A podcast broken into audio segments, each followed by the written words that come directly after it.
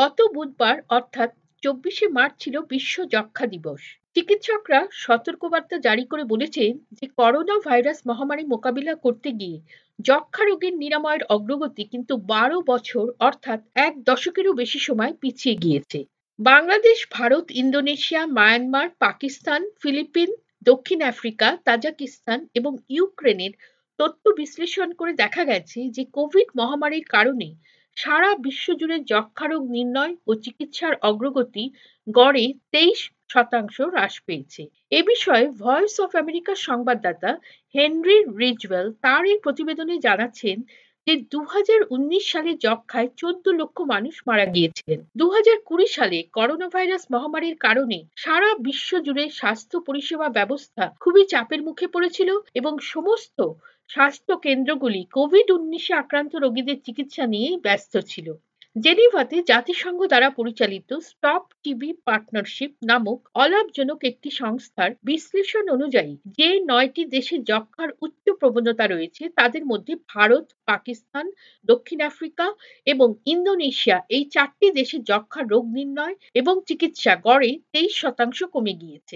Stop TB partnership সংস্থার নির্বাহী পরিচালক ডক্টর লুসিকা দ্বিতীয় বলেন it's an impact on all the work that we tried to do, but also uh, the finances that were spent, all the efforts of everyone. We are basically back to kind of square one of that. Be doctors, nurses, healthcare workers, providers were shifted from TB to COVID. আমরা যে সমস্ত কাজ করার চেষ্টা করেছি যে অর্থ আমরা ব্যয় করেছি তার উপর বিশেষ প্রভাব ফেলেছে মূলত আমাদের এতদিনের সমস্ত প্রচেষ্টা ব্যর্থ হয়ে গেছে মনে হয় যেন আমরা যেখানে ছিলাম সেখানেই ফিরে গেছি বেশিরভাগ চিকিৎসক, নার্স, স্বাস্থ্যসেবাকর্মী, সরবরাহকারী যারা যক্ষা নিয়ে কাজকর্ম করছিলেন, তাদেরকে কোভিড রোগীদের চিকিৎসায় নিযুক্ত করা হয়েছে।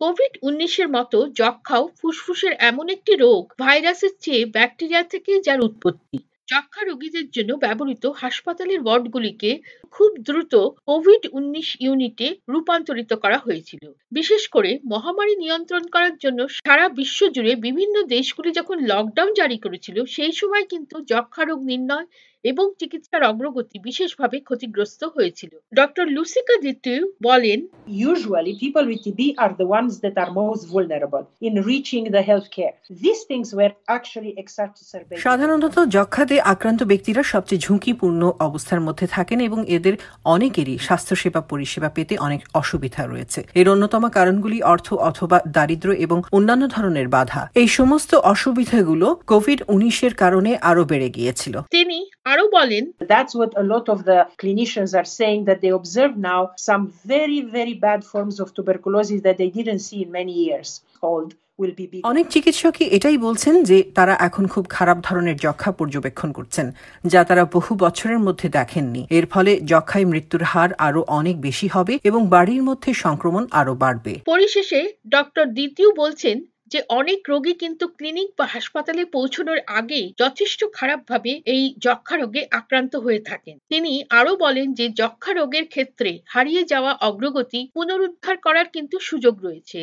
করোনা ভাইরাস মহামারী স্বাস্থ্য সেবার সরবরাহকারী এবং সম্প্রদায়গুলিকে একত্রে কাজ করতে বাধ্য করেছে। কোভিড এবং যক্ষা রোগের শনাক্তকরণের পরীক্ষা, যোগাযোগের সন্ধান এবং চিকিৎসার সমন্বয়ের মাধ্যমে উভয় রোগকে কিন্তু একই সাথে মোকাবিলা করা যেতে পারে। বিজ্ঞানীরা বলছেন যে যক্ষা রোগের নতুন ভ্যাকসিন এবং চিকিৎসা ব্যবস্থায় জরুরি বিনিয়োগেরও প্রয়োজন রয়েছে।